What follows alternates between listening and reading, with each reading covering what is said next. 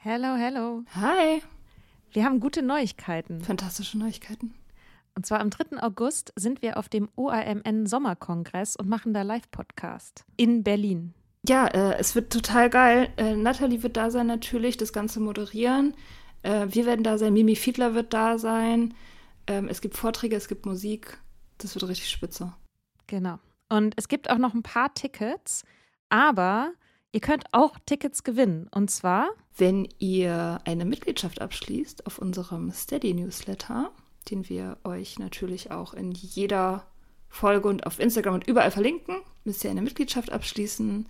Das ist sowieso eine gute Idee. da schreiben wir nämlich einmal die Woche sehr, sehr schlaue Dinge. Ihr könnt mit Soda Club up to date bleiben und vor allem könnt ihr dieses Projekt mit am Leben halten. Genau, ihr finanziert damit auch Ingos Arbeit und unsere Arbeit und dafür kriegt ihr tolle Texte von uns und Bonusfolgen. Es sind jetzt auch schon ganz schön viele Inhalte da, weil wir machen das ja schon eine ganze Weile. Das heißt, wenn ihr jetzt eine sportbillige Mitgliedschaft abschließt, dann kriegt ihr ja die ganzen Inhalte quasi der letzten, weiß ich nicht, zwei Jahre oder so, jede Woche, also hunderte Sachen, alle gleichzeitig. Das ist total krass. Wenn ihr eine Mitgliedschaft abgeschlossen habt, könnt ihr uns eine E-Mail schreiben, schreiben, warum ihr gerne am Sommerkongress teilnehmen wollt. Und aus all denen losen wir dann die glücklichen GewinnerInnen. Yes. Mach Gut. das jetzt mal. Macht das Mach und das. alle Links findet ihr in den Show Notes. There's never been a faster or easier way to start your weight loss journey than with PlushCare. PlushCare accepts most insurance plans and gives you online access to board-certified physicians who can prescribe FDA-approved weight loss medications like Wigovi and Zepbound for those who qualify. Take charge of your health and speak with a board-certified physician about a weight loss plan that's right for you. Get started today at plushcare.com slash weight loss. That's plushcare.com slash weight loss. plushcare.com slash weight loss.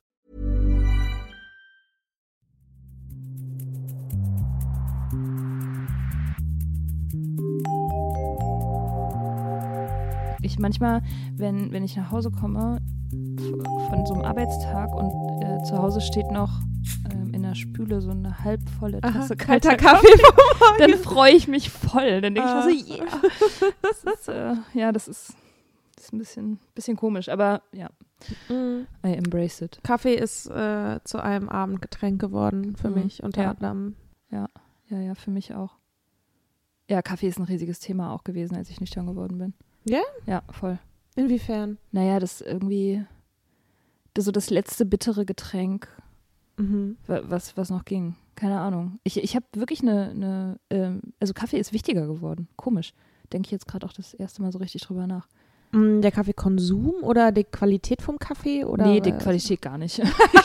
die Menge vom Kaffee. ja, ja, genau, die Menge. Also ähm, der ist immer schwärzer geworden, immer stärker und ich habe auch aufgehört, Milch reinzutun und Zucker reinzutun und morgens äh, das erste, was ich mache, wenn ich immer noch so total schlaftrunken bin, äh, ist aus meinem weißen Bett aufstehen und in meiner weißen Tasse diesen schwarzen Kaffee zu trinken. Das äh, war mir von Anfang an sehr wichtig. Ich habe am Anfang, das erste, was ich gemacht habe, als ich nüchtern geworden bin, war meine komplette farbige Bettwäsche wegschmeißen und durch äh, weiße ersetzen. Und ich habe alle meine Tassen aussortiert und durch weiße Tassen ersetzt. Das Ich- war ein Ding. Das war irgendwie wichtig. Kann ich verstehen. Ich habe sowieso immer weiße Bettwäsche gehabt. Irgendwie.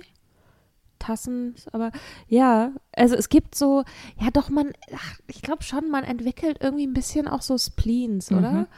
Das, war, das waren Ah. Symbole für mich. Das war irgendwie, weil das mit der Bettwäsche, das war so wichtig, weil ich morgens, also das war das, das Beste überhaupt und was mich immer geflasht hat, also die, die ersten Wochen, Monate, jeden Morgen geflasht hat, aufwachen ohne Kater. Ach, das ist so geil. Ey, das, also man, man kann überhaupt nicht anfangen zu beschreiben, wie toll das ist. Ja. Also wie, boah, wie ein Rausch. Morgens aufwachen und so, yeah, nichts Mhm. tut weh, alles. Naja, gut, ich bin über 30, aber ja gut, mittlerweile tun auch schon noch ein paar Sachen. Okay, das stimmt schon. nee, aber nichts, was ähm, selbstverschuldet ist. Hm, Genau. Ja, man weiß Ja. alles noch, was man Mhm. vorher gemacht hat und Ja. so. Keine, keine peinlichen Textnachrichten mehr. Ja, das äh, mit der weißen Bettwäsche, das war, also das war so ein, so ein, so ein Mittel, sozusagen die eigene, also die Heiligkeit meiner Morgen ähm, selbst vergegenwärtigen. Kann ich, kann ich sehr gut nachvollziehen. Ich habe auch, ich lege jetzt auch zumindest mehr Wert drauf, dass so mein Schlafzimmer so ein bisschen klarer ist. Mhm. Einfach. Ich habe, äh, also gerade dieses Schlafzimmer-Ding hat sich bei mir auch noch mal verstärkt, als ich Hollys neues Buch gelesen habe, Quit Mhm. Like a Woman. Ja. Also da habe ich mir sozusagen auch einen kleinen Meditationsspace irgendwie meine Freundin, eine Freundin nennt es meine ESO-Ecke. okay, fair enough. Ich habe auch irgendwas, was man so anzündet, was so riecht, so ein Stück Holz. Also, das ist so ein Geil. Geruchs... Palo Santo heißt das. Das ist so ein Geruchsholz. Also, es ist jetzt nicht einfach irgendein Stück. so eine, Geh so raus und zünde dieses Brett an. Ja. Weil es so gut riecht. Ja, so. Und ähm, das ist der, äh, also die Begründung von ähm, Holly ist ja schon auch genau so ein bisschen auch dieses Sleep Sanctuary, also so ein sowas, ja, sowas dem Schlafzimmer auch was Heiliges zu geben, wo man selber zur Ruhe kommt und aber auch sich sozusagen seine Morgende und seine Abende da so einrichtet, so die Morgende, damit man nicht sozusagen schon mit Triggern im Kopf aufsteht, also ob man Mhm. jetzt morgens getrunken hat oder nicht, darum geht es gar nicht, sondern es geht eher darum, dass man so ein bisschen ruhiger in den Tag startet Ja. und ähm, dann Abende sicherlich auch, ja, weil Abende für viele Menschen triggernd sind. Also ich habe das jetzt, ähm, ich kriege das nicht so gut hin, wie das bei Holly klingt, das zu machen. Also du meditierst nicht jeden Morgen 20 Minuten immer zur gleichen Zeit. Nein, ich versuch's aber. Ja. Ähm, und meditiere auf jeden Fall mehr als vorher. Ja. So und ähm, hab halt und finde es ganz schön, da auch diesen Space zu haben. Mhm. Mm. Und äh, ja, und da ist halt die Ästhetik irgendwie auch sehr wichtig. Voll. Ja. Auf jeden Fall. Ja, und ich muss sagen, also ich fand, äh, ich fand Hollys Buch, das hat mich, das fand ich sehr, fand ich wahnsinnig gut. Ja. Hast, hast du das gelesen? Ja, ich habe das ähm, gerade erst gelesen. Es kam ja auch gerade heißt erst Quit raus. Like a Woman. Quit Like a Woman, genau. Ähm, ja, ich habe mir, also die, die Holly und Laura waren ja sozusagen meine beiden Heldinnen irgendwie. Also die gab es ja schon, die gab es ja schon, als ich aufgehört habe. Da hatten die ihren Podcast ja auch schon seit, den Home-Podcast, seit zwei Jahren. Also die, äh, vor fünf Jahren äh, haben die gestartet. Und die, ähm, die Bücher von den beiden sind zeitgleich rausgekommen. Mich Anfang 2020 beide. Und ich habe mir die, ich habe wirklich gewartet, also obwohl ich ein Jahr vorher schon eigentlich mehr oder weniger aufgehört hatte, mich mit diesem ganzen Themenkomplex groß zu beschäftigen. Abgesehen von in Meetings gehen, ähm, habe ich, hab ich da nicht mehr so viel, nicht mehr so viel Headspace für aufgewendet. Aber als die Bücher dann beide rauskamen, habe ich mir die beide zusammen bestellt und die sind auch beide zusammen angekommen. Und ich habe mich dann wieder, also ich habe mich dann auch wirklich wieder in dieses Thema reingestürzt, Mhm. so nochmal neu, mit ein bisschen zeitlichem Abstand. Und das Buch, äh, muss ich echt sagen, hat mich noch mal, hat mich auch echt noch mal neu geflasht so. Also speziell das von Holly, Mhm. Ähm, weil, weil da, da drin auch eben nicht nur ihre eigene persönliche Geschichte verarbeitet ist und sie schreibt wirklich großartig Sie schreibt echt gut, ja. Das ist und sehr auch sehr schonungslos. Sie ist super schonungslos mit sich selbst, was immer wichtig ist, finde ich, bei so, Mhm. bei so Geschichten. Aber sie, ähm, sie behandelt eben auch sehr stark diese gesellschaftliche Komponente. Ja. Die, die Konstruktion des Alkoholikers, die ähm, den Stellenwert, den Alkohol in unserer Gesellschaft hat und warum eigentlich das Aufhören mit Trinken ne, ein Akt der Rebellion ist. So versteht sie das ja. Mhm. Sie begreift es als Aktivismus. Und das finde ich jetzt tatsächlich nochmal neu spannend. Ich fand, also ich muss sagen, auch dieser, dieser etwas historische Abriss, also es ist auch einfach nochmal eine richtig smarte Beschreibung der Geschichte, auch der Gesellschaft, beziehungsweise von der Geschichte von Alkohol, aber ganz besonders in Bezug auf Frauen und auf, auch auf die Ja. Frauenbewegung. Und sie, also da waren Sachen dabei, wo ich echt gedacht habe, fuck, wow, krass. Also das wusste ich halt einfach vorher nicht. Also so zum Beispiel eine Sache ist, wie die, ähm, wie die Tabakindustrie die Frauenbewegung instrumentalisiert hat für ihre Zwecke, um mehr Menschen, also Frauen, zum Rauchen zu bekommen. Weil Rauchen, ähnlich wie das auch beim Trinken war, war halt super lange tabu. Mhm. Und ähm, dass zum Beispiel irgendwie, ich glaube in den 1920ern, muss ich jetzt mal, muss ich, ich fact-checke das nachher, ähm, irgendwie zum Beispiel das Rauchen für Frauen auf den Straßen von New York oder so verboten war. Und dann gab es, dann haben die im Grunde eine Influencer-Kampagne gestartet, Ja. wo sie Frauenrechtlerinnen dazu gebracht haben, quasi einen, also zu rauchen, öffentlich zu rauchen und das als einen Pro Protest zu framen. Mhm. Also und haben dann sozusagen Zigaretten verkauft als Torches of Freedom, also Freiheitsfackeln, Fackeln der Freiheit. So und haben halt darüber einfach sich diesen wahnsinnig großen Markt erschlossen und haben auch bewusst dann Frauen getargetet. So. Und natürlich bin ich der Meinung, jeder sollte, jeder hat das gleiche Recht, sich die Birne wegzubrettern oder wegzuqualmen oder was auch immer, ist klar. Aber ich finde halt, also diese, das perfide und auch, dass man manchmal das, äh, dass man so auch ein bisschen das Bild von sich hat, so die rauchende, trinkende Frau auch als so was Emanzipiertes, auch als was Rebellisches, als was Cooles, was sich irgendwie einer Männer, eine Männerdomäne aneignet und sich darin bewegt, Mhm. dass das einfach eine Lüge ist. Ja. Und das war für mich ein krasser Mindfuck, weil ich das Gefühl hatte, krass, wie lange habe ich diesem Bild versucht irgendwie zu entsprechen oder hat dieses Bild so einen Charme auf mich ausge ausgeübt. Ja, voll. So, ich habe mich einfach krass von der Tabak- und Alkoholindustrie verarschen lassen. Ja, ich meine es, ja, man kann man kann es man kann's ja echt nur bewundern. Ich meine, es ist ein genialer Marketing-Coup. Mhm. Richtig, richtig toll. Also das ist echt, das ist gute Werbung, so wird's gemacht. Das ist gute Werbung. Madman. ja, ja, ja, echt. Ähm, ja, aber tatsächlich ja mit dem Trinken genauso, ne? Cool Girl. Mhm. Das ist dieses Cool Girl-Image, ähm, was ich auch, also ich meine, wir waren ja, wir waren beide Barkeeperinnen Mhm.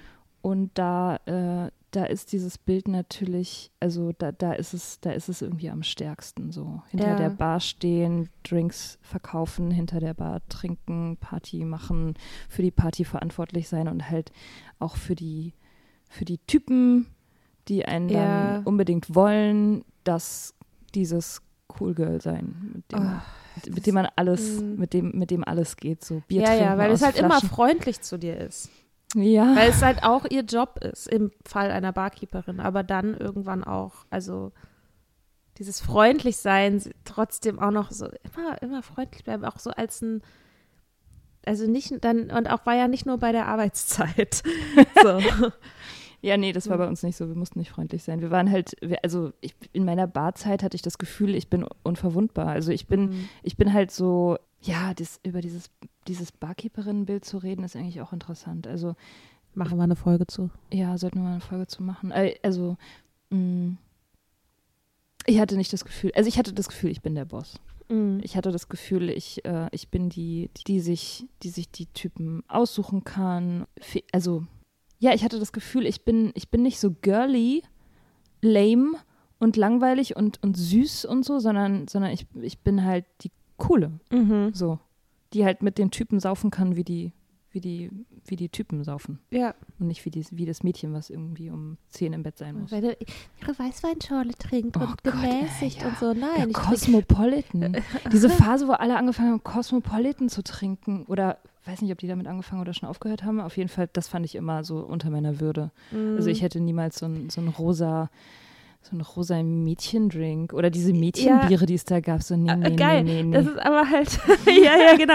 Also es ist halt immer total, super witzig, weil ja irgendwie letztendlich diese Cosmopolitan-Geschichte ist ja auch voll das Marketing-Ding und Carrie, Mhm. Carrie Bradshaw in Sex in the City und also dass man irgendwie damit einem, äh, man wählt sich den Drink nach dem Bild, dem man entsprechen will. ja. Und es sind halt einfach alle gleich jämmerlich. ja, klar. Es ist, auch, ja, es ist ja auch alles Ob die ich- gleiche ja, Droge. Also Eben, genau. Ob ich jetzt Bier trinke oder halt einen pinken Cocktail. Ich, ja, scheißegal. Genau, ist halt nur die Frage, welches sozusagen ich mir als mein, was will ich sein? Will ich die, äh, will ich die äh, Cheerleaderin sein oder will ich das Cool Girl sein oder will Mhm. ich ähm, so welchem welchem Ideal will, he, hechel ich da hinterher oder also Wein ist ja auch so ein Thema, ne? Ja. Irgendwie Sophistication. Oh Gott, Ähm, ja. Dies, also da, da habe ich auch neulich, ich habe neulich das Buch, ähm, ein Buch von der anderen Seite sozusagen in meinem Bücherschrank wiedergefunden. Und zwar heißt es How to be, How to be French, nee, How to be Parisian wherever you are. Okay. Wie man, wie man eine Pariserin ist, egal wo. Das ist so ein Lifestyle-Buch Äh, von einem Lifestyle-Model, die dafür bekannt geworden, Caroline de Maigret heißt sie. Und sie ist dafür bekannt geworden, dass sie, äh, dass sie praktisch so aussieht, als würde sie sich überhaupt niemals um ihre Kleidung oder ihr Make-up kümmern. Also sie hat Mhm. immer so zerzauste Haare und so ist so ein bisschen immer so ein bisschen daneben und, und, und trägt so Männerklamotten und sieht aber immer super sexy aus. Und sie Mhm. hat halt immer, sie hat so in einem Arm ihr Baby und im anderen, in der anderen Hand so den, den Rotwein und dann kocht sie so dabei und so. Und das ist so, ja, das ist so ein Buch, was eigentlich nur, nur Bilder von einer französischen Frau enthält, wie, wie die sich so benimmt aha. so mit rotem Lippenstift, der so leicht verschmiert ist, weil sie gerade von irgendeinem Date kommt mit einem französischen Mann, mit dem sie auf der Straße geküsst hat und ist immer so ein bisschen romantisch und die raucht natürlich auch Klar. und guckt dabei so ein bisschen Mhm. melancholisch aus dem Fenster und es regnet draußen und dann hat sie den Rotwein und ist so Liberté toujours auch und so. Und das Buch, ey, das hat es für mich einfach getan. Also als ich noch getrunken habe. Das, äh, Und, und ich muss Mhm. sagen, es triggert mich, es triggert mich tatsächlich immer noch. Ich, ich bin davon echt immer noch nicht frei. Das Bild, das Bild wirkt auf so einer emotionalen Ebene schon noch auf mich, obwohl ich weiß, dass es Bullshit ist, obwohl ich weiß, dass, äh, dass man, dass, dass es halt einfach, dass, dass ich mit einem scheiß Kater aufwache und dass es überhaupt nicht irgendwie äh, französisch oder sexy ist, sondern nicht, es ist nicht sexy. Aber trotzdem, es übt immer noch einen Sog auf mich aus, dieses Bild. Und es ist halt auch immer die Frage so, auf wessen, aus wessen Blickwinkel ist es denn so? Also wessen, wessen Blick und wessen Ideal versucht man denn zu bedienen? Und also ich weiß, ich war, also war wirklich dafür, dass, obwohl ich, obwohl ich mich Feministin nenne und auch eine bin, mich nicht nur so nenne, ähm, ich war super, super lange so krass abhängig vom männlichen Blick. Ja. So, und das ist, und dann ist auch wieder da, scheißegal, ob ich sozusagen abhängig bin vom männlichen Blick im Sinne von, ich will das Cool Girl sein und ich will irgendwie die Taffe sein, die alle wo alle sagen so, wow, krass, oder die, ich weiß auch nicht, oder die niedliche oder die, was auch immer. Also, ist, also das, daran musste ich gerade so ein bisschen denken, als du das mit dem, mit diesem Pariserinnen-Buch gesagt hast, so, wessen, wessen Ästhetik ist das? Mhm. Und wem will man da, wes, ja, und wessen Ideal ist das? Ja, Ähm, wie fandst du denn, hast du das von Laura McCowan, Cohen, Cohen? La, La, La, hast du das von Laura McCowan auch gelesen? Ja, habe ich auch gelesen und das, das mochte ich. Äh, mochte ich sehr. Ich mochte auch immer ihre Texte. Sie hat ja auch einen ganz tollen Blog. Und sie hat zwei tolle Post Podcasts gemacht, nicht nur den Home-Podcast, sondern auch den äh, mit, mit ihrer anderen Freundin Meadow Devore. Wie hieß denn der? Da, da redet sie so ein bisschen einfach über Spiri Spiritualish heißt ja. Über Spiritualität. Genau. Fand ich beide super. Ähm, und das Buch, äh, ich muss sagen, das Buch kam, kam glaube ich, für mich ein bisschen zu spät. Also hätte ich das, hätte ich das gelesen, als ich gerade aufgehört habe zu trinken, hätte es mich wahrscheinlich wahnsinnig geflasht. Äh, weil sie da drin sehr persönlich, also sie geht nicht so sehr auf diese gesellschaftliche Ebene ein, wie Holly Whittaker das macht, sondern sie bleibt wirklich bei sich und erzählt über sich, ähm, über ihr eigenes, über ihre eigenen Kampf. Für sie war das auch wirklich ein extremer Kampf, mit dem Trinken aufzuhören. Sie hat auch viele Anläufe gebraucht und erzählt es auch sehr offen. Und das hätte, hätte mich früher wahrscheinlich, hätte ich das als, als, als extrem hilfreich empfunden, weil, weil es so, weil es so ehrlich ist und weil ich mich da, weil ich mich da sehr hätte mit identifizieren können. Weil jetzt ähm, habe ich das Gefühl, es ist nicht mehr so relevant für mich gewesen. Also ähm, ich habe es gerne gelesen, aber es, es, hat, es hat keine neuen, es hat mir keine neuen Sachen erzählt, weil ich diese ganzen Dinge, die sie beschreibt, die diese ganze so Scham darüber, was man gemacht hat, wie verantwortungslos man war, wie sehr man sich an die Bilder geklammert hat, wie sehr man seine, ja, wie man seine Beziehung zum Alkohol auch so ganz mh, mühsam entwirrt hat sozusagen. Also diese Dinge beschreibt sie und das ist halt für mich alles schon gelaufen so. Ich habe das, ich bin da schon, ich bin schon irgendwie raus. Also es hat diese Dringlichkeit für mich einfach nicht mehr. Ja. Und deswegen, ja, ich, ich kann das Buch total empfehlen. Das ist, ist ein tolles Buch, aber das war für mich nicht mehr so wichtig. Mhm. Ist ja auch, also äh, ist ja spannend, dass sozusagen die Informationen, die man halt zu unterschiedlichen Zeitpunkten bekommt, dazu zu der ganzen Thematik natürlich mal zur richtigen Zeit und mal halt irgendwie vielleicht zu spät, vielleicht auch manchmal zu früh kommen.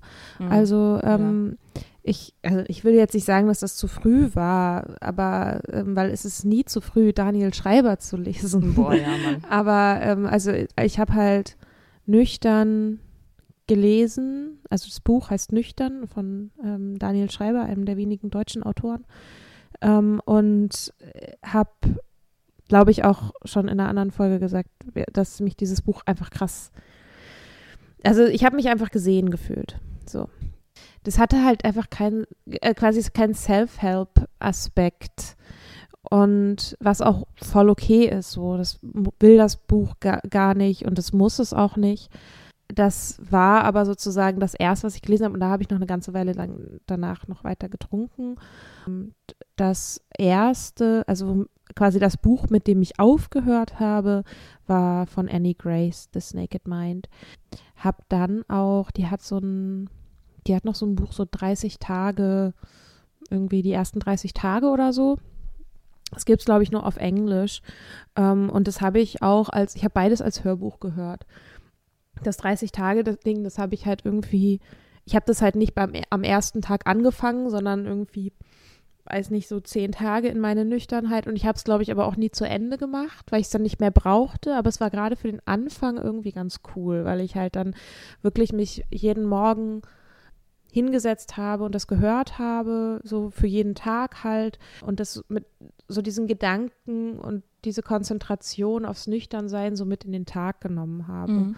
Das fand ich auf jeden Fall ganz hilfreich. Das habe ich zum Beispiel nie gemacht. Ich habe nie so praxisorientiert gelesen. So, ich habe immer, also für mich war das immer viel, also es hatte immer viel mehr Einfluss auf mich, die einfach die Geschichten von Leuten zu lesen, ohne mhm. jetzt, dass, dass jemand gesagt hätte, es ist gut, wenn du meditierst morgens oder mh, mm, zünde dir ein Brett an. whatever, schmeißt deine ganze Bettwäsche weg oder so. Ich habe überhaupt ja. nie so dieses Self-Help-Ding gemacht. Also mm. von Anfang an und, und, nüchtern, um darauf nochmal zurückzukommen, das war für mich wirklich revolutionär. Also das war, mm. das habe ich auch gelesen, bestimmt zwei Jahre, bevor ich dann endgültig aufgehört hatte. Und ich wusste damals schon, das Buch ist einfach, das ist es einfach. Das, das, mhm. das beschreibt einfach genau diese, einfach diese psychologischen Mechanismen, die da stattfinden. Weil er ist ja auch sehr in sich, er, gut, er analysiert auch die, die gesellschaftlichen Komponenten mhm. schon, aber er beleuchtet hauptsächlich sich selbst und seinen eigenen Selbstbetrug auf eine sehr eindrucksvolle, klare Art. Ja. Und ich habe das Buch damals, ich habe das bestimmt einfach dreimal hintereinander gelesen. Ich habe das mhm. an alle meine Familienmitglieder verschenkt und auch an ein paar Freunde, die ein bisschen äh, problematisch getrunken haben. Und ich habe das tatsächlich auch jetzt neulich nochmal gelesen, weil ich ja selber auch an einem Buch schreibe und ähm, da nochmal zurückgehen wollte und gucken wollte, wie, ähm, also ob, ob das jetzt, ob das jetzt so sozusagen seine Wirkung oder seine Re Relevanz verändert hat für mich. Mhm.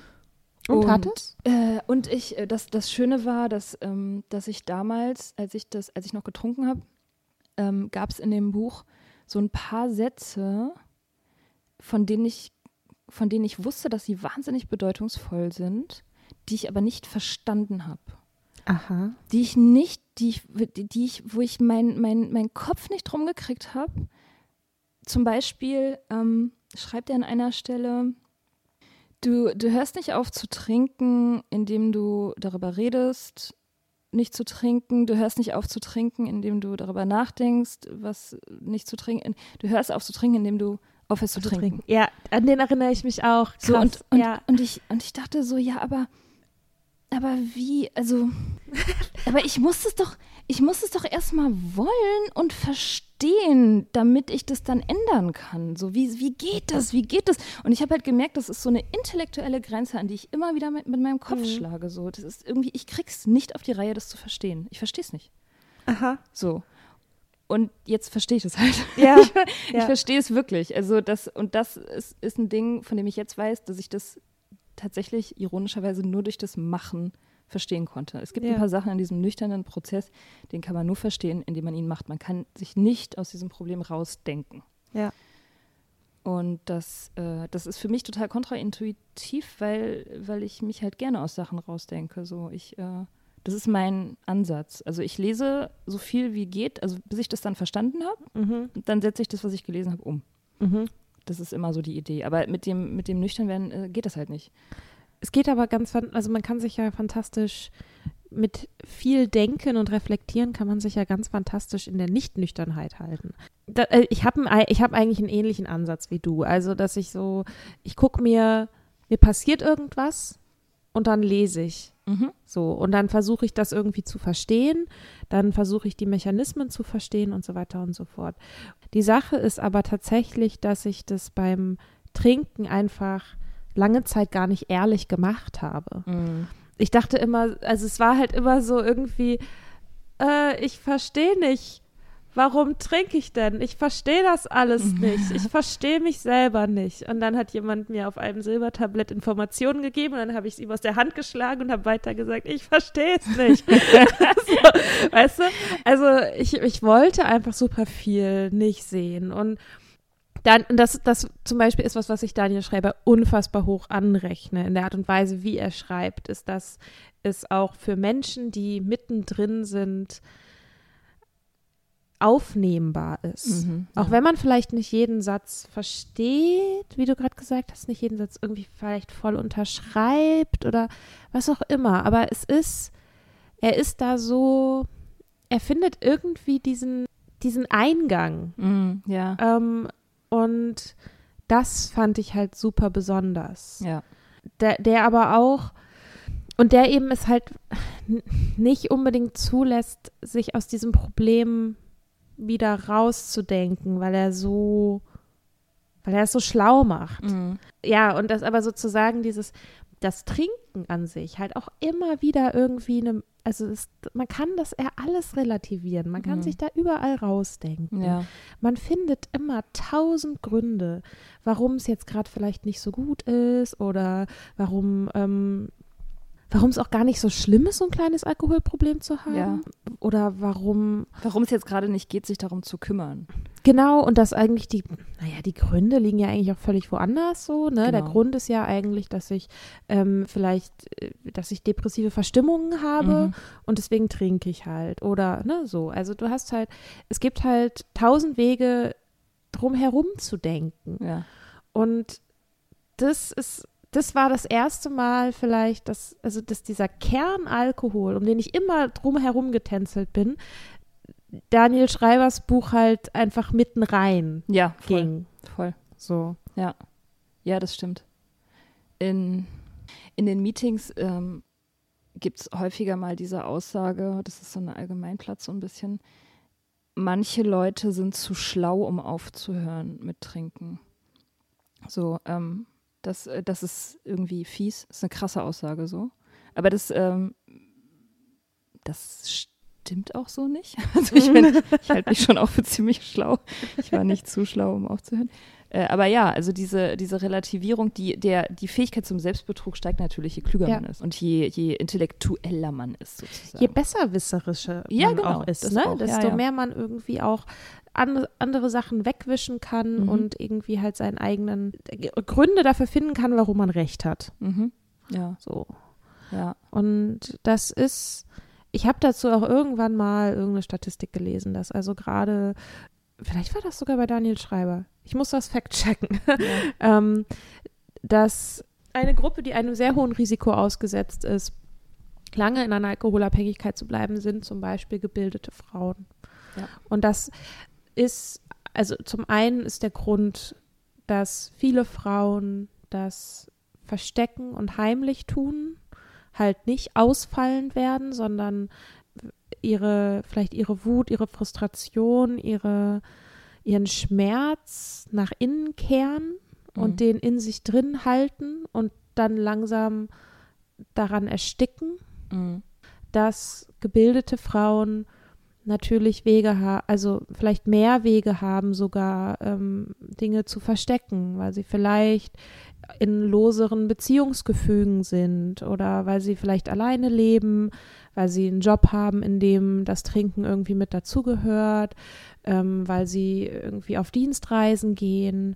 Ja, sie haben auch mehr, mehr Ressourcen, oft das wie so Lifestyle-Accessoire zu Genau, verkaufen. ja, Ressourcen Mhm. sind natürlich einfach, genau, das ist klar, weil, naja, bei einer 20 Euro Flasche Wein oder was auch immer Ja, ist halt, Ja. ist halt kein Fusel. ja ist halt Luxus, ne? Ja. Sieht gut aus. Kann man deswegen auch sich damit betrinken. Ja, und es ist weit genug weg vom Bild, natürlich, von dem, von dem bösen Alkoholikerbild, was man so hat. Ja. Und ich finde es aber schon krass, wie viele auch von diesen Quidlit-Geschichten, äh, oder vielleicht lese ich auch irgendwie nur die Frauen, weil die mich einfach mehr interessieren. Habe schon genug von Männern gehört in meinem Leben. Scherz. Scherz. ähm, naja, aber so explain things to me. Ja, die müssen mir nicht noch meine Sobriety erklären.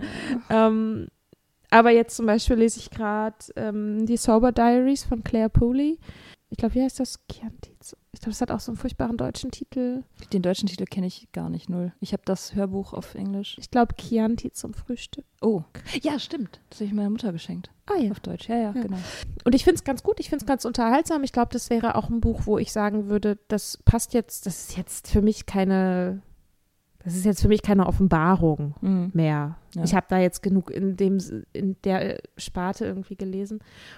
Aber ich finde es halt schon also auffällig, wie viele Frauen darüber Bücher schreiben. Ja, voll, das stimmt. Na, na, so ein Klassiker ist ja ähm, das Drinking a Love Story. Hast du das gelesen? Nee. Das ist schon älter. Das ist, glaube ich, aus den frühen 90ern. Oh, krass.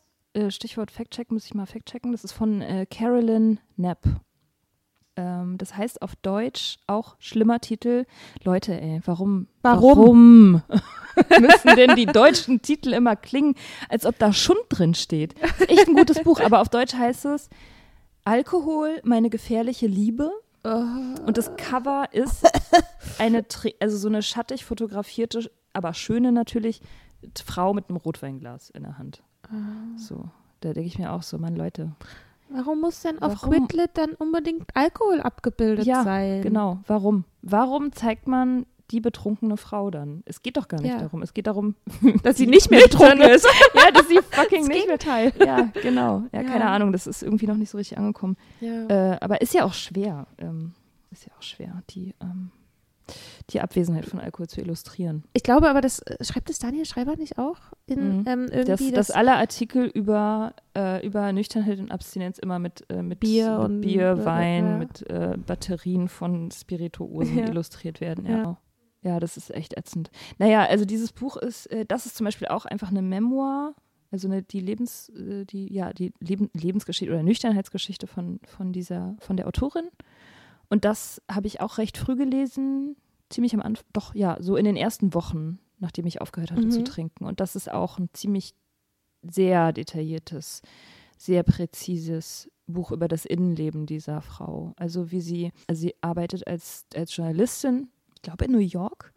Ähm, also auch ein sehr alkoholgeschwängertes Arbeitsumfeld einfach und sie beschreibt sehr gut, wie sie, wie sie das äh, an ihrem Arbeitsplatz verstecken kann, weil, weil alle trinken und wie sie dann, dann irgendwann nach ein paar Jahren in, in, der, in der schäbigen äh, Bar gegenüber von ihrem Büro praktisch jeden Abend verbringt. Und da gibt es dann halt eine Frau, die halt richtig Alkoholikerin ist, die sie immer beobachtet, so, die da sitzt und dem Barkeeper irgendwie ihre, ihre düsteren Geschichten erzählt und sie sitzt da auch immer mit ihrem Whisky oder ihrem Wein und, und denkt sich, ach man, und vergleicht sich halt mit der und, und, und sagt sich so, ja, solange es, solange es noch nicht so schlimm ist wie bei der, ähm, ist ja alles in Ordnung. Ich bin ja, ich bin Mhm. Journalistin und ähm, bei uns ist es halt, es gehört halt zum Lifestyle dazu. Also da, dieser Aspekt, den, den schildert sie sehr, sehr gut. Also den Selbstbetrug. Also ich habe einen Beef mit der ganzen Quidlet. Ja. Ähm, ein toller Satz. ähm, und das ist das ähm, irgendwie bei allen Frauen, wo ich jetzt, also deren, äh, deren Bücher ich da jetzt zu dem Thema gelesen habe, die sind immer so mega erfolgreich.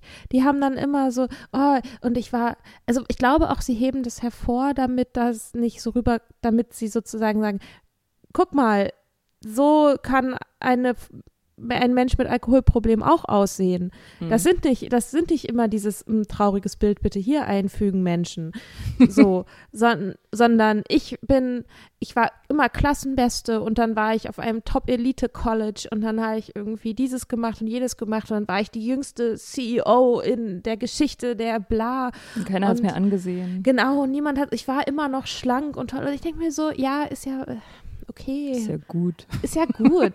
so, du kannst halt auch mittelmäßig sein und ein Alkoholproblem haben. Okay, So. also wenn du, wenn du was von, kann ich, habe ich gleich einen Tipp. Eine mittelmäßige Frau mit Alkoholproblem. nee, ey, die ist nicht mittelmäßig. Aber ähm, Leslie Jameson, Mhm. ähm, die Klarheit heißt es auf Deutsch, auf Englisch heißt es The Recovering. Mhm. Das ist ein richtiger Wälzer, ein dickes, fettes Buch. Und die ist, ähm, die ist Autorin, also eigentlich, ähm, ich, ich weiß ehrlich gesagt nicht so genau, was sie sonst geschrieben hat, aber sie hat auf jeden Fall auf dieser sehr bekannten Creative Writing, äh, auf diesem Creative Writing College in, in Iowa. Schon wieder so eine. Nee, nee, aber die hat, die hat da studiert und hat dann, während sie ihren Abstieg in die, in die Sucht sozusagen ähm, absolviert hat, hat sie in der Bäckerei gearbeitet. Also sie Okay. hat, sie hat sich so durchgeschlagen, so Okay. in der Ja, Bäckerei einen Nebenjob gemacht, um halt ihre Schreiberei zu finanzieren. Also Ja. sie hat auch immer geschrieben und immer auch journalistisch unterwegs, aber sie hat damit jetzt keinen großen, großen Mhm. Sprünge gemacht oder so. Sie hat immer Nebenjobs gebraucht. Und, die, und das Buch ist wunderschön. Also das ist einfach wirklich, ähm, das ist so eine Mischung, also sie verwebt sehr elegant ihre eigene Geschichte mit den Geschichten großer Autoren, die sie bewundert, Mhm. die in ganz, ganz vielen Fällen trinken. Also Mhm. Autoren und Alkohol, das ist nochmal ein Thema für sich. So. Ja. Und, und sie, sie, sie geht dann ganz tief rein in die Geschichten von Marguerite Duras und, und, und auch, also auch Musiker nimmt sie mit auf, wie Tom Waits zum Beispiel, die Mhm. und, äh, und schildert sozusagen, wie das Bild vom Trinken und das Bild vom berauschten Künstler, wie das in der Geschichte miteinander verwoben war und die Kämpfe, die diese Autoren ausge ausgetragen haben. Also das, das Buch hat so zwei Ebenen, eben immer diese, diese Erzählungen über die Autoren, die nüchtern geworden sind oder auch eben nicht nüchtern geworden sind, an ihrem Alkoholkonsum gestorben sind und ihre eigene Geschichte. Und das ist, es ist einfach, es hat, das ist poetisch, super poetisch. Also es ist nicht so eine Erzählung, das ist jetzt mein Leben, so kam es dazu und so ist es jetzt, sondern das ist so ein, immer so ein schönes Hin und Her von, von, von Geschichte und, und, und Ideen über das Trinken und ihrem eigenen Leben, was so, was, keine Ahnung. Das klingt schön. Das ist, das ist wirklich schön. Ja. Was mir gerade aufgefallen ist, ähm, alle Autoren und Autorinnen sind weiß. Sind weiße Menschen, von denen wir gerade gesprochen haben. Stimmt.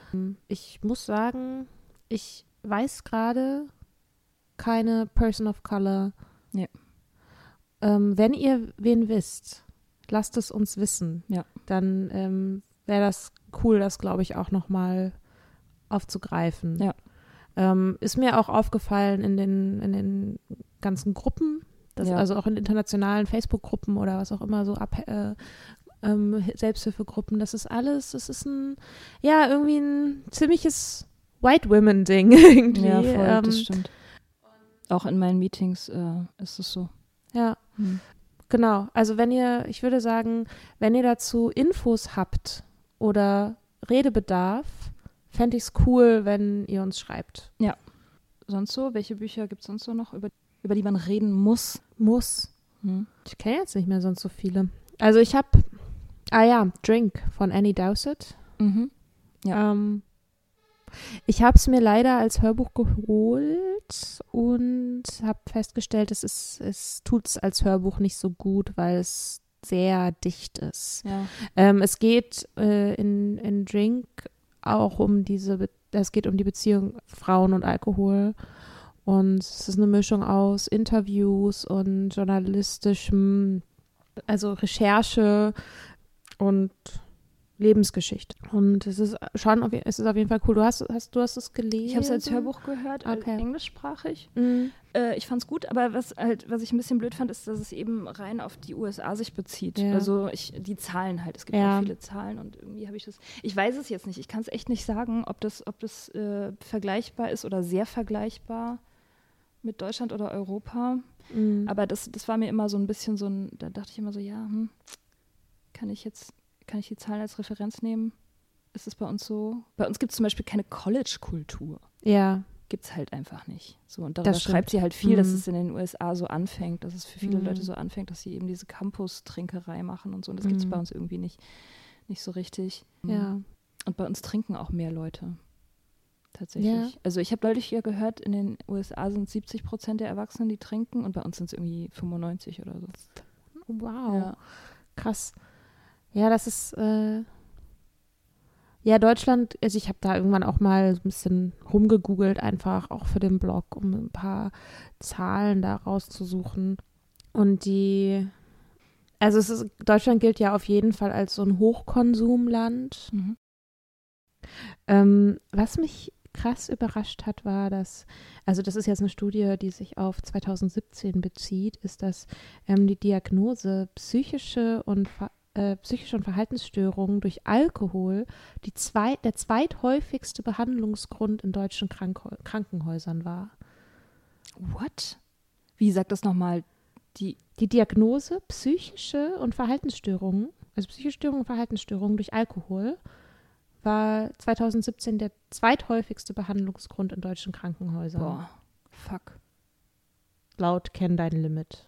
Ähm, wir, ich tu den Link in die Show Notes. Hm, krass. Ja, also da dachte ich auch so, also ich, ich frage mich halt, also ich frage mich manchmal halt wirklich, eher übertreibe ich vielleicht ein bisschen oder übertreiben wir alle so ein bisschen, weil wir sind jetzt halt auf unserem hohen Nüchternheitsross und ähm, sind, wir haben jetzt halt irgendwie den heiligen Gral gefunden und ähm, wollen halt, dass alle anderen mitziehen. Ähm, und vielleicht irgendwie so machen ein bisschen viel Panik, aber dann denk, dann lese ich sowas und denke mir so, Alter, Ja, oder im Freundeskreis kommt halt wieder der Nächste und erzählt, dass seine Mutter oder sein Onkel irgendwie gerade in der Klinik ist oder gerade irgendwas hat oder irgendwer betrunken gegen einen Baum gefahren ist oder so. Also man, das ist ja, das hat ja eine Regelmäßigkeit, dass man auch sowas hört im Bekanntenkreis so. Jeder kennt jemanden und so. Also nee, man übertreibt nicht. Also ja, ich, aber ich kenne diesen, diesen Reflex auch total. Ich, ich habe mich auch gerade am Anfang immer echt bremsen müssen, weil ich, ich meine, als ich auf meiner rosa Wolke so gesurft bin, am Anfang, so im ersten, bei mir ging die rosa Wolke auch echt lange. Ich hatte ein Jahr lang, äh, eigentlich war ich high auf, auf, auf Nüchternheit, auf Luft und Super Idee für Artwork übrigens, wie wir auf rosa Wolken. ja, okay, mache ich. okay, Mach cool. ich. Sorry. Ähm, ja. Ähm, ja.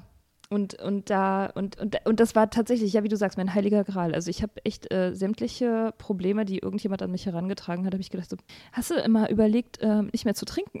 Ja, ja, ja. So, und da musste ich, ich musste mich echt zusammenreißen. Aber mittlerweile, also ich habe dann natürlich auch irgendwann aufgehört damit, weil es eben auch für mich selber so ein bisschen in den Hintergrund gerückt ist als Thema. Aber trotzdem, jetzt wieder, jetzt wieder denke ich, man kann, man kann den Einfluss des Alkohols im Alltag auch bei Nicht-Problemtrinkern gar nicht hoch genug einschätzen. Den, Also Mhm. den, den Einfluss auf die geistige Gesundheit.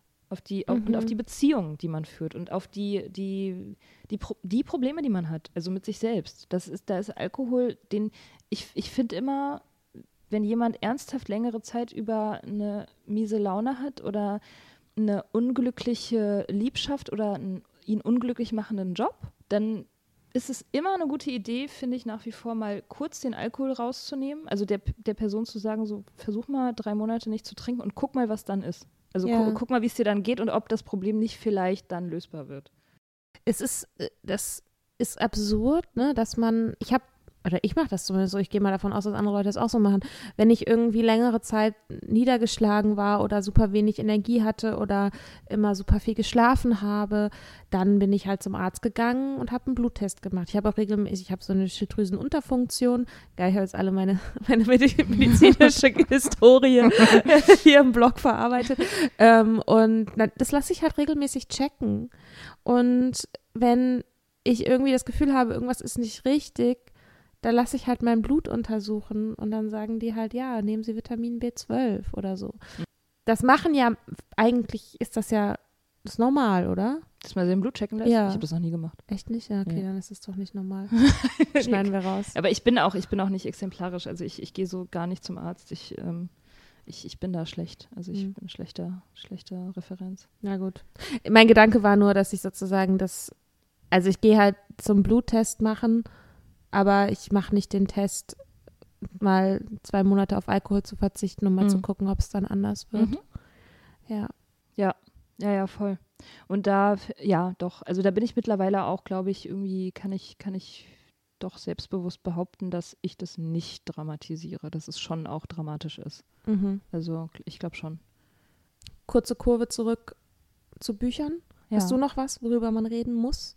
Ich habe echt viel mehr gelesen. Ich habe neulich eine Liste gemacht, weil ich auch mal einen Blogartikel darüber schreiben wollte. Und ich hatte, ich glaube, 15 Bücher in der Auswahl, die alle auf ihre Art toll sind, von denen ich aber jetzt keins besonders rausheben würde. Also ich könnte, ich könnte jedes einzelne nochmal besprechen.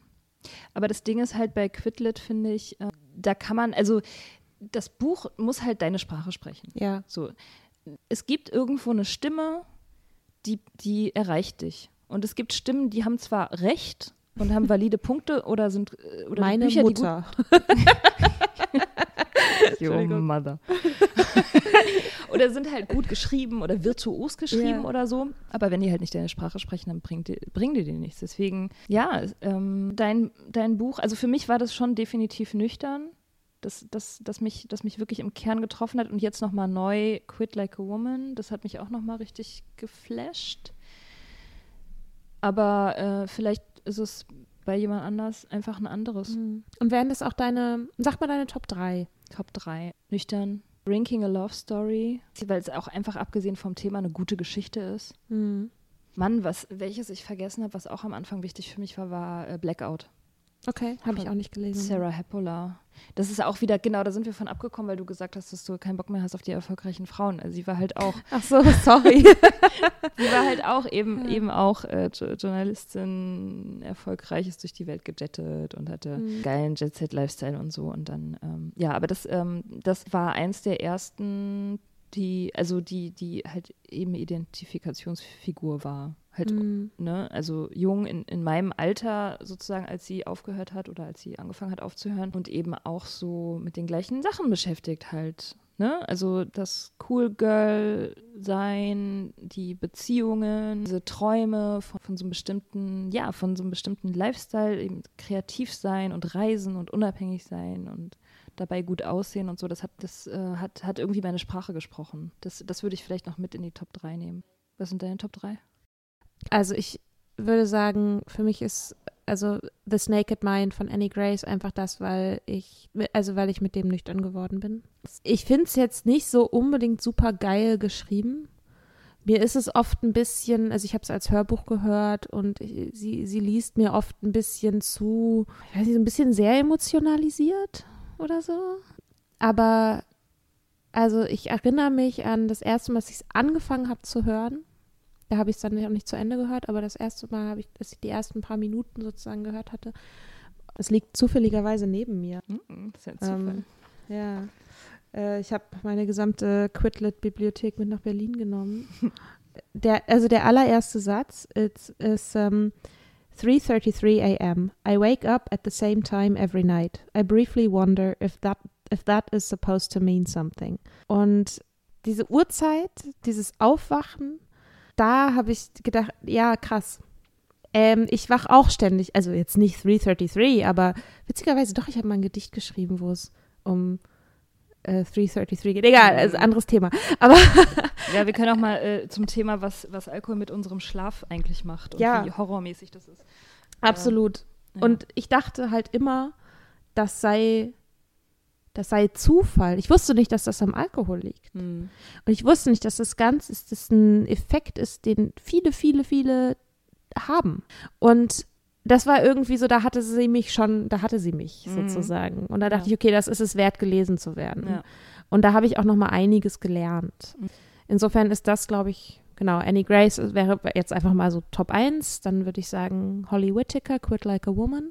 Und ähm, Daniel Schreiber für die Gender Balance.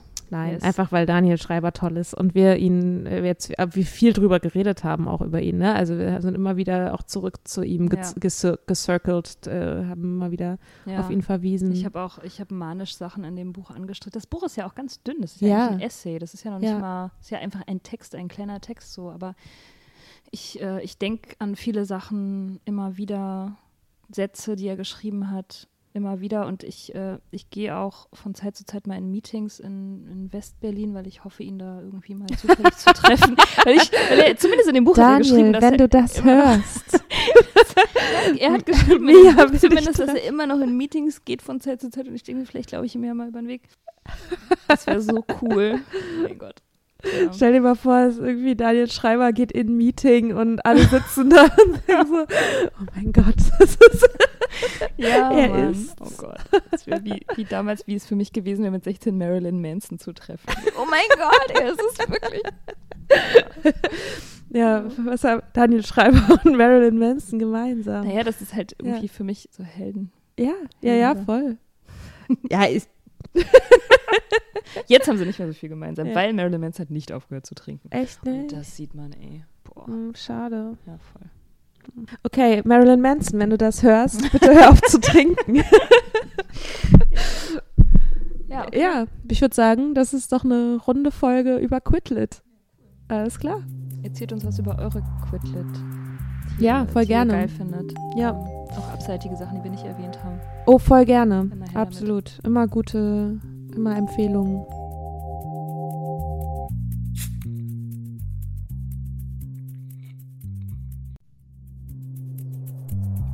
Wir hoffen, euch hat die Folge gefallen. Ihr findet unsere Blogs unter datesonthedrinks.com und richtignice.com. Folgt Soda Club auf Instagram unter sodaclub.podcast. Schreibt uns für Feedback, Fragen und Themenvorschläge. Und wenn ihr uns auf iTunes eine gute Bewertung hinterlasst, freuen wir uns. Bis bald im Soda Club. Hey, it's Paige DeSorbo from Giggly Squad. High quality fashion without the price tag. Say hello to Quince. I'm snagging high-end essentials like cozy cashmere sweaters, sleek leather jackets, fine jewelry, and so much more. With Quince being 50 to 80% less than similar brands. And they partner with factories that prioritize safe, ethical, and responsible manufacturing. I love that. Luxury quality within reach. Go to quince.com slash style to get free shipping and 365 day returns on your next order. Quince.com slash style.